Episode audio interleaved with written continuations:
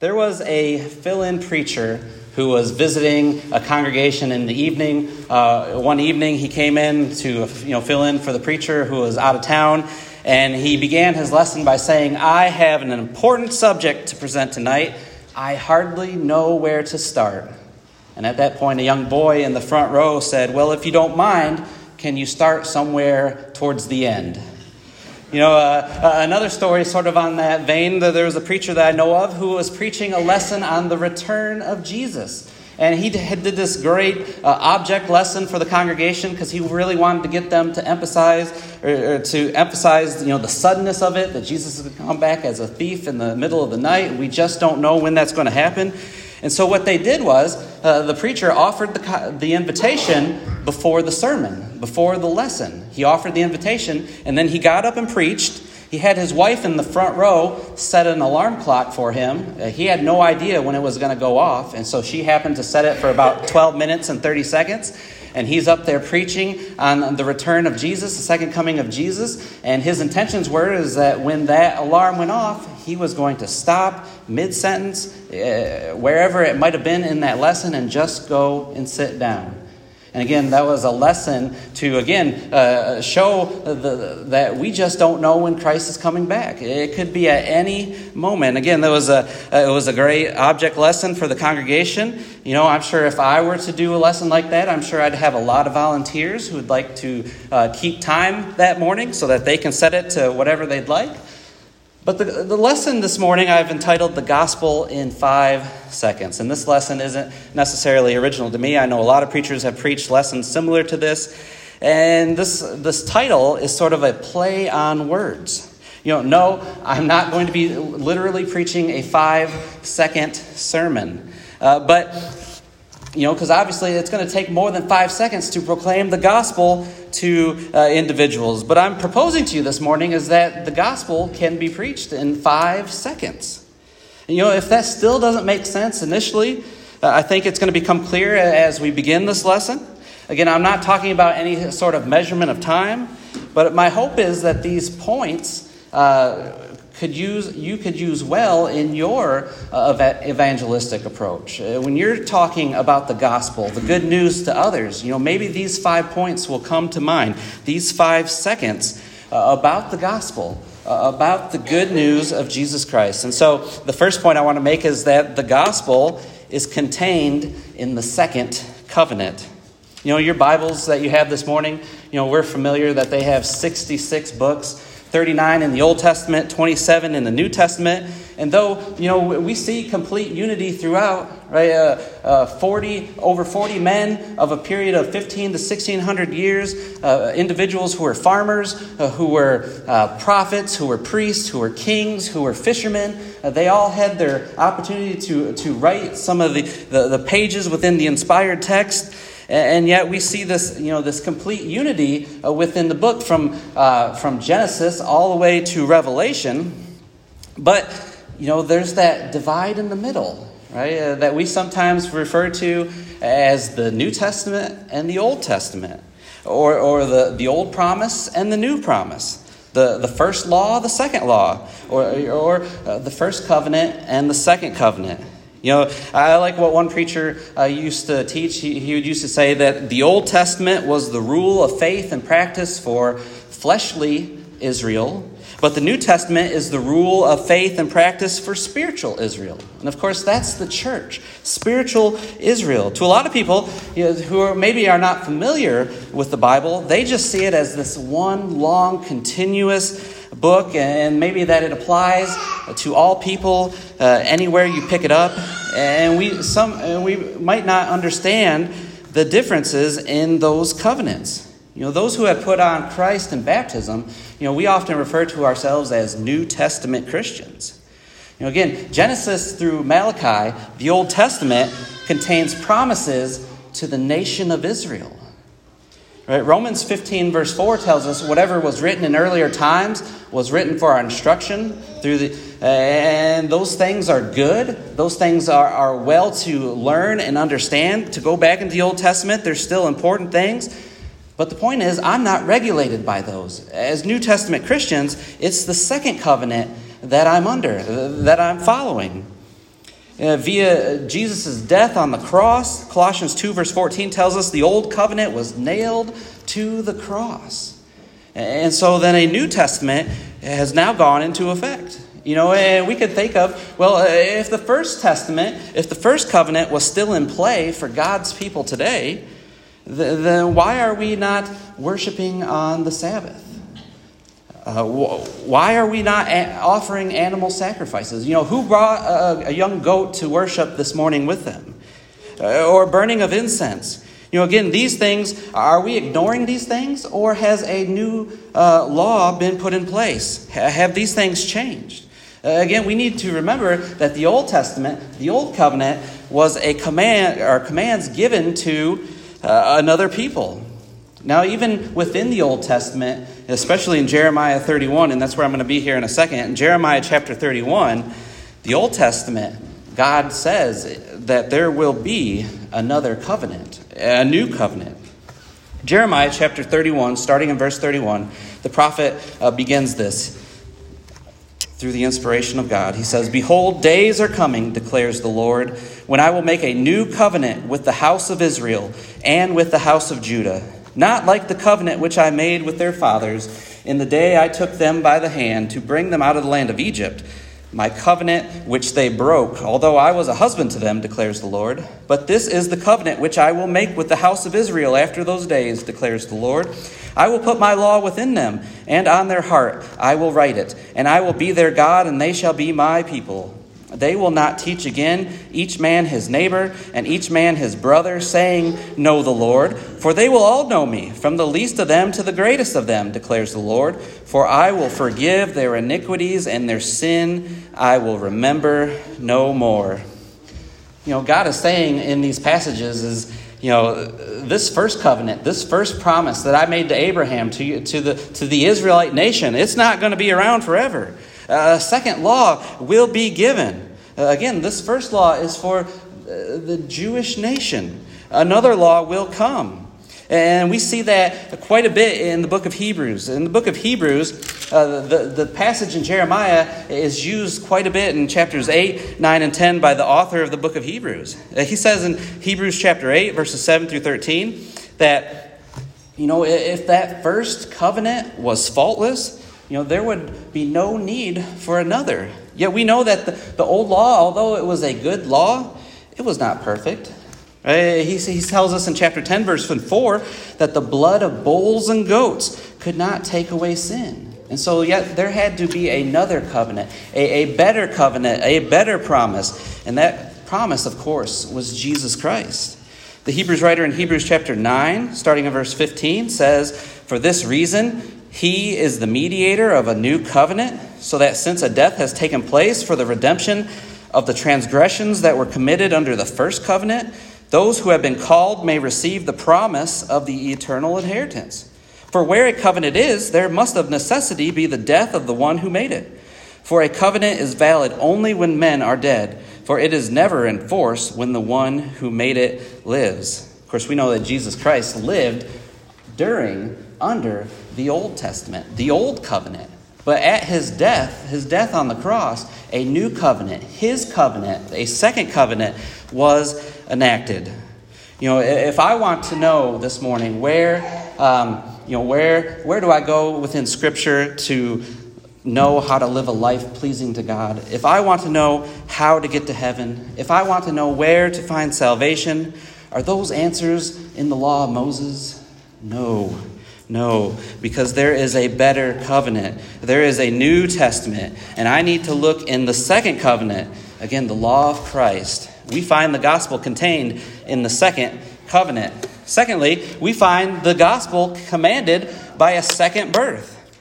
Uh, turn with me to John chapter 3 for a moment. In John chapter 3, we have the account of this man by the name of Nicodemus. Nicodemus is one of the, the great examples within Scripture of, of an individual who we see uh, his Christianity growing uh, throughout uh, the book of John. He's only mentioned in the book of John. He's mentioned in John chapter 3, John chapter 7, and John chapter 19. And each time we read about him, his faith is growing in Christ. And so let's notice this first encounter he has with Jesus in John chapter 3, starting in verse 1. It says this Now there was a man of the Pharisees named Nicodemus, a ruler of the Jews. This man came to Jesus by night and said to him, Rabbi, we know that you have come from God as a teacher, for no one can do these signs that you do unless God is with him. Jesus answered and said to him, Truly, truly, I say to you, unless one is born again, he cannot see the kingdom of God. Nicodemus said to him, How can a man be born when he is old? He cannot enter a second time into his mother's womb and be born, can he? Jesus answered, Truly, truly, I say to you, unless one is born of water and the Spirit, he cannot enter into the kingdom of God. Nicodemus, a ruler of the Jews, a man of high standing, he comes to Jesus by night. You know, a lot of commentators say that he did that because maybe he didn't want to be seen uh, uh, talking to uh, this man, Jesus. And so he comes by the cover of night. And Jesus tells him that unless one is born again, uh, born a second time, he cannot see the kingdom of God. Now, in verse 4, we see Nicodemus is a little confused. Right? How, he's thinking physical. How can a man enter his mother's womb again, he says. But Jesus again directs him to the spiritual side in verse 5 and reiterates what it means to be born again. He says, Unless you are born of the water and the Spirit, unless you have this spiritual birth takes place, you cannot see the kingdom of God. And that's what Jesus is teaching here to Nicodemus in John chapter 3 is that a second birth is necessary to be a child of God. You know, all of us here this morning, we've all taken place uh, of that first birth, right? That, that's the, the product of our, our parents. But to get to heaven, Jesus says we must be born not only physically, but spiritually, of the water and the spirit. Well, the water's role uh, you know, that's quite simple. We understand that. It's evident that, that, that Jesus is talking about baptism, right? An immersion in water. And then he gives us the role of the Holy Spirit. Remember in John chapter 16, verse 13, when Jesus is talking to his disciples, and he tells them that uh, at some point that he's going to have to go away and that the Holy Spirit is going to come and he's going to guide them into all truths. You know, he's going to tell them what they need to know, and that comforts the disciples then. Well, operating through the Word of God, the Holy Spirit, uh, we, we see uh, uh, sometimes in Scripture begats, or, or, or, or some are born through the Word of God. 1 Peter chapter 1 verse 23 uh, Peter mentions this he says for you uh, talking to Christians for you have been born again not of seed which is perishable but imperishable that is through the living and enduring word of God Right? We are begat, uh, we are born again by the word of God. And in 1 Corinthians chapter 4, verse 15, Paul says, uh, says I uh, was your father in the gospel. Or some translations say, I begat you through the gospel, the gospel message. The Holy Spirit had a role in providing us the gospel message. And so, uh, to become a child of God, we are commanded to, to take place the second birth. Uh, to be born again of water and the Spirit. And God's word through the Holy Spirit is that spiritual seed that, you know, it impacts the human heart, right? When we hear the word of God, it convicts us, it pierces our heart. Again, one must take place in the second birth to see the kingdom of God. And that, again, is part of the good news. It's contained in the second covenant, it's contained in the second birth, and also it's offered in a second law of pardon. You know, that's not a term we use too much, the law of pardon. So let me explain this to you. You remember back when you got your driver's license for the first time? You know, maybe you're about 16 years old and you go down and what do you have to do? You've got to, you know, take a, some written tests, you got to listen to an instructor, you got to take a road test. And after you're found proficient in those things, you get a license, right? You get a driver's license. Um, but after, you know, so many years, that driver's license what happens to it? It expires. Right? Eh, you have to go and renew it. Now, do you have to go and take the classes all over again? Do you have to take the driver's test all over again? Well, of course not. You know, we simply pay a small fee and then we have it renewed. See, there is a different law for a person who has never had a license versus a person who has had a license and just simply needs to renew it. You know, two laws for the, the same thing, you know, driving within the state of Kentucky. Well, well in Acts chapter 2, and let's go there because we're going to look in Acts chapter 2 and Acts chapter 8. uh, in Acts chapter 2, the gospel message is preached the first time by Peter. Right? Uh, this is the first gospel sermon. We, all, we often talk about this. And the Jews, of course, they were convicted by this message. Uh, you know, they found out that the man that they had hung on the cross was, was the Messiah, was Jesus the Christ. And of course, they asked, you know, what must we do? Uh, what shall we do? And remember, Peter is preaching to non Christians. Uh, he's preaching to those who have never gotten their driver's license.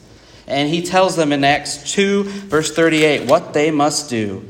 Repent, and each of you be baptized in the name of Jesus Christ for the forgiveness of your sins, and you will receive the gift of the Holy Spirit. You know, he tells them to repent and be baptized. And 3,000 individuals that day, we know, did that. They, they obeyed the first law of pardon, right? They became Christians. They were added to the church. They were saved from their sins. But as a Christian, we know that we are not perfect, right? We, we stumble, we, we fall from time to time. We're going to make mistakes. Uh, you know, maybe uh, some of our bad habits are going to show up once in a while, and we're going to sin. We're going to make mistakes. We're going to transgress God's law. And so think of those 3,000 souls in Acts chapter 2 who obeyed the gospel. You know, when they happen to uh, transgress God's law going forward, when they happen to sin, did they go back to Peter and ask to be baptized again for every single transgression that they make? Well, no. See, that's the advantage of the second law of pardon for the Christian. Uh, uh, to renew your driver's license, if you will. You don't have to take the driver's test again, right? You don't have to be baptized again. But, but we're going to find out here in Acts chapter 8 what the Christian must do. Turn with me to Acts chapter 8. In Acts chapter 8, you know, the, the gospel is starting to spread throughout the world, uh, the known world. And uh, Philip, who's uh, this isn't the apostle Philip, but this is the evangelist Philip, one of the six or one of the seven in Acts chapter six, who were chosen. And so he is going into Samaria and he is preaching Jesus. And one of the converts, if you remember, was a man by the name of Simon. Uh, we often remember him as Simon the sorcerer. And this man, he was practicing magic. He was pretending to be someone great. But when he heard uh, Philip preach that gospel message, he was converted. He was pierced to the heart. He believed, and he became a Christian. Look at Acts chapter 8, verses 12 and 13. But when they believed Philip preaching the good news about the kingdom of God and the name of Jesus Christ, they were being baptized, men and women alike. Even Simon himself believed. And after being baptized, he continued on with Philip and as he observed signs and great miracles taking place, he was constantly amazed. Right, so Simon becomes a Christian. Uh, the next few verses, we're told that Peter and John, the apostles, they come to Samaria now because the, the gospel is starting to spread. So they come to Samaria. As apostles, they have the ability to lay their hands on individuals and give them the Holy Spirit. Simon sees them doing these things. Right? Simon sees uh, Peter and John giving the Holy Spirit to other individuals and he wants that. Uh, he wants that ability, and so he asks to purchase it, to purchase with money the ability to bestow the Holy Spirit on, on other individuals. But he sins by offering that money. Notice in Acts chapter 8, starting in verse 20. But Peter said to him, May your silver perish with you, because you thought you could obtain the gift of God with money. You have no part or portion in this matter, for your heart is not right before God. Notice verse 22. This is what he's instructed to do. Therefore, repent of this wickedness of yours and pray the Lord that, if possible, the intentions of your heart may be forgiven you. For I see that you are in the gall of bitterness and in the bondage of iniquity. Peter is basically telling him, listen, Simon, you are about to lose your soul if you don't change. You need to repent, you need to come back, and you need to pray for forgiveness. Know, Peter didn't say, Come on, Simon, let's go back down to the river and baptize you once again. Let's wash away those sins. But No, because he was already a Christian, a believing Christian, a baptized believer, Peter said to him, You need to repent and pray that God will forgive you. Again, to the non Christian, Peter says, Repent and be baptized. But to the Christian, he says, Repent and pray. The, the second law of pardon applies to all who have been baptized. Uh, John the Apostle in 1 John chapter 2, verse 1 says, You know, we have an advocate with the Father. That is Jesus Christ. Right? When we uh, when we sin and fall short as New Testament Christians, we go to the Advocate, we go to the Father in prayer, and Jesus on our behalf uh, will, will, forgive us of, us of those sins if we are continued walking in the light. That's another one of these uh, Gospels in five seconds. Contained in the second covenant, commanded by a second birth, offered in a second law of pardon. Fourth, promising a second coming of Jesus.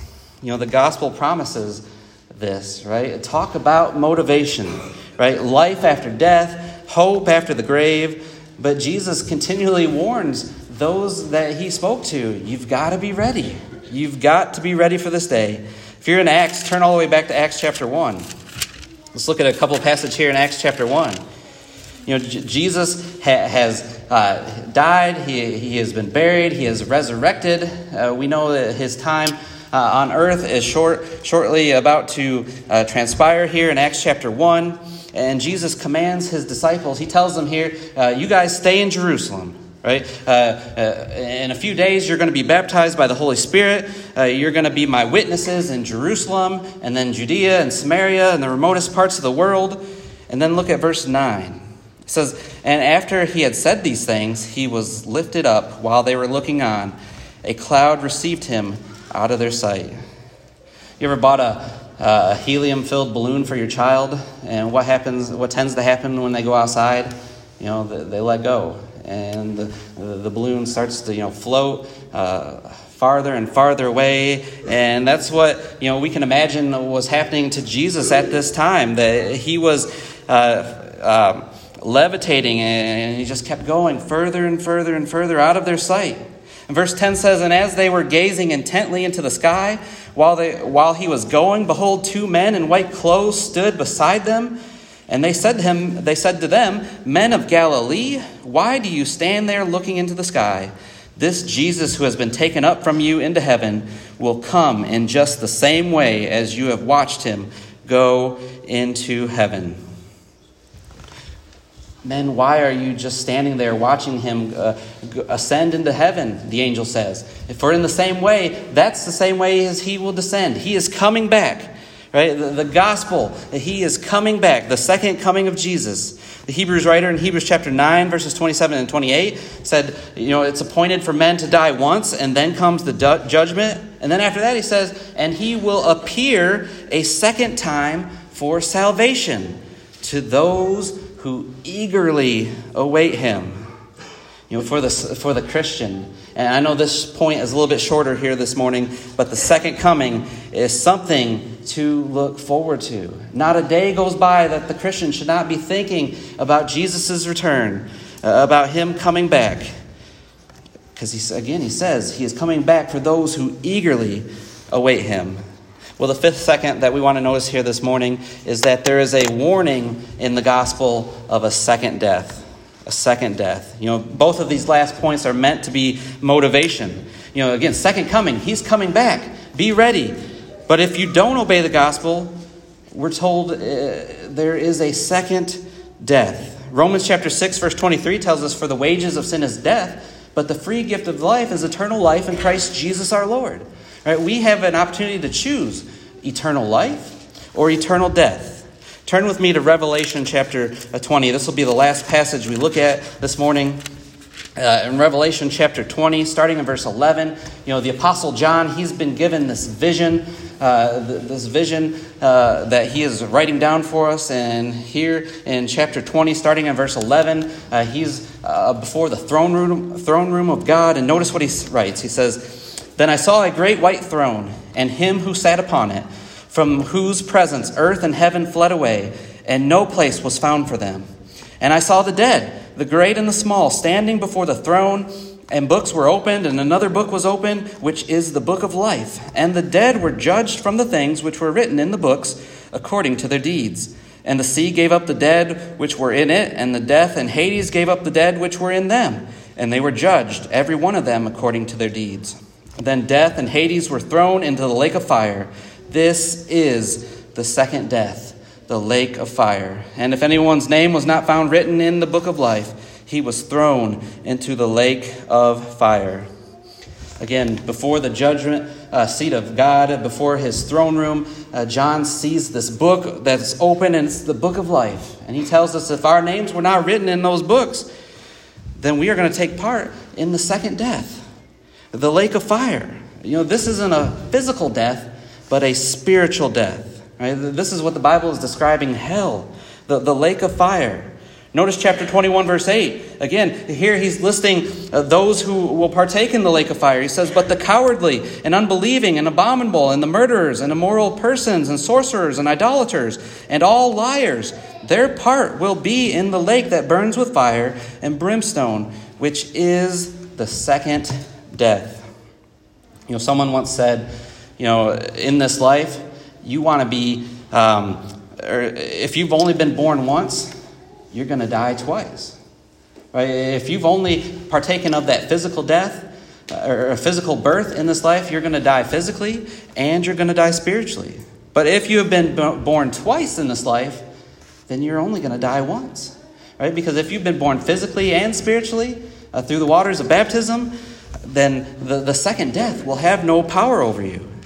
Uh, John also said in Revelation chapter 14, verse 13, Blessed are the dead who die in the Lord from now on. And that's where we want to be, in the Lord. Well, th- this morning uh, we discussed the gospel in five seconds. We know that the God, uh, the God we serve is a God of second chances. You know, we don't have to look far. We can go to the book of Jonah to see that. We can think of Peter and his account. But there are some important facts about the gospel that can be summed up in five seconds. And again, uh, I'm hoping that this will help you in your evangelistic efforts to talk to others about the gospel. Uh, the, the, there is a second covenant. You know, th- these are the promises and laws that we are under today as Christians, the New Testament.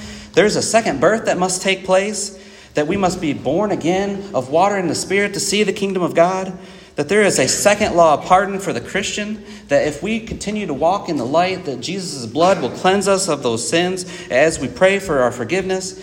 There's a second coming. And we can take that to the bank here this morning, that He is coming back, and we need to be prepared for that. And then, of course, there is the second death, uh, the worst possible scenario. And that, of course, is separation from my Creator, to live eternally away from the presence of my Creator. And in those five seconds, we see God's love for man and his plan for man to be reconciled to him. And if you haven't responded to the gospel this morning, uh, my uh, prayer for you this morning is do not delay. Do not delay in obeying the gospel. You know, Paul wrote about the gospel in, in several different places, but specifically in 2 Thessalonians chapter 1, verse 8, he said that we need to obey the gospel. He said there's going to be a time when Jesus is going to come back with his angels in flaming fire, dealing out retribution to those who do not know God and to those who do not obey the gospel of our Lord Jesus Christ.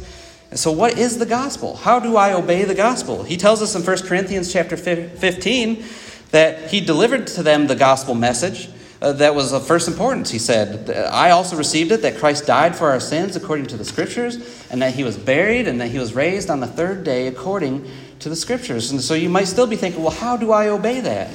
Well, again, Paul tells us that in Romans chapter 6, verses 3 and 4, that we need to reenact the death, burial, and resurrection of Jesus. Or do you not know that all of us who have been baptized into Christ have been baptized into his death? Therefore, we have been buried with him through baptism Paul says, this morning.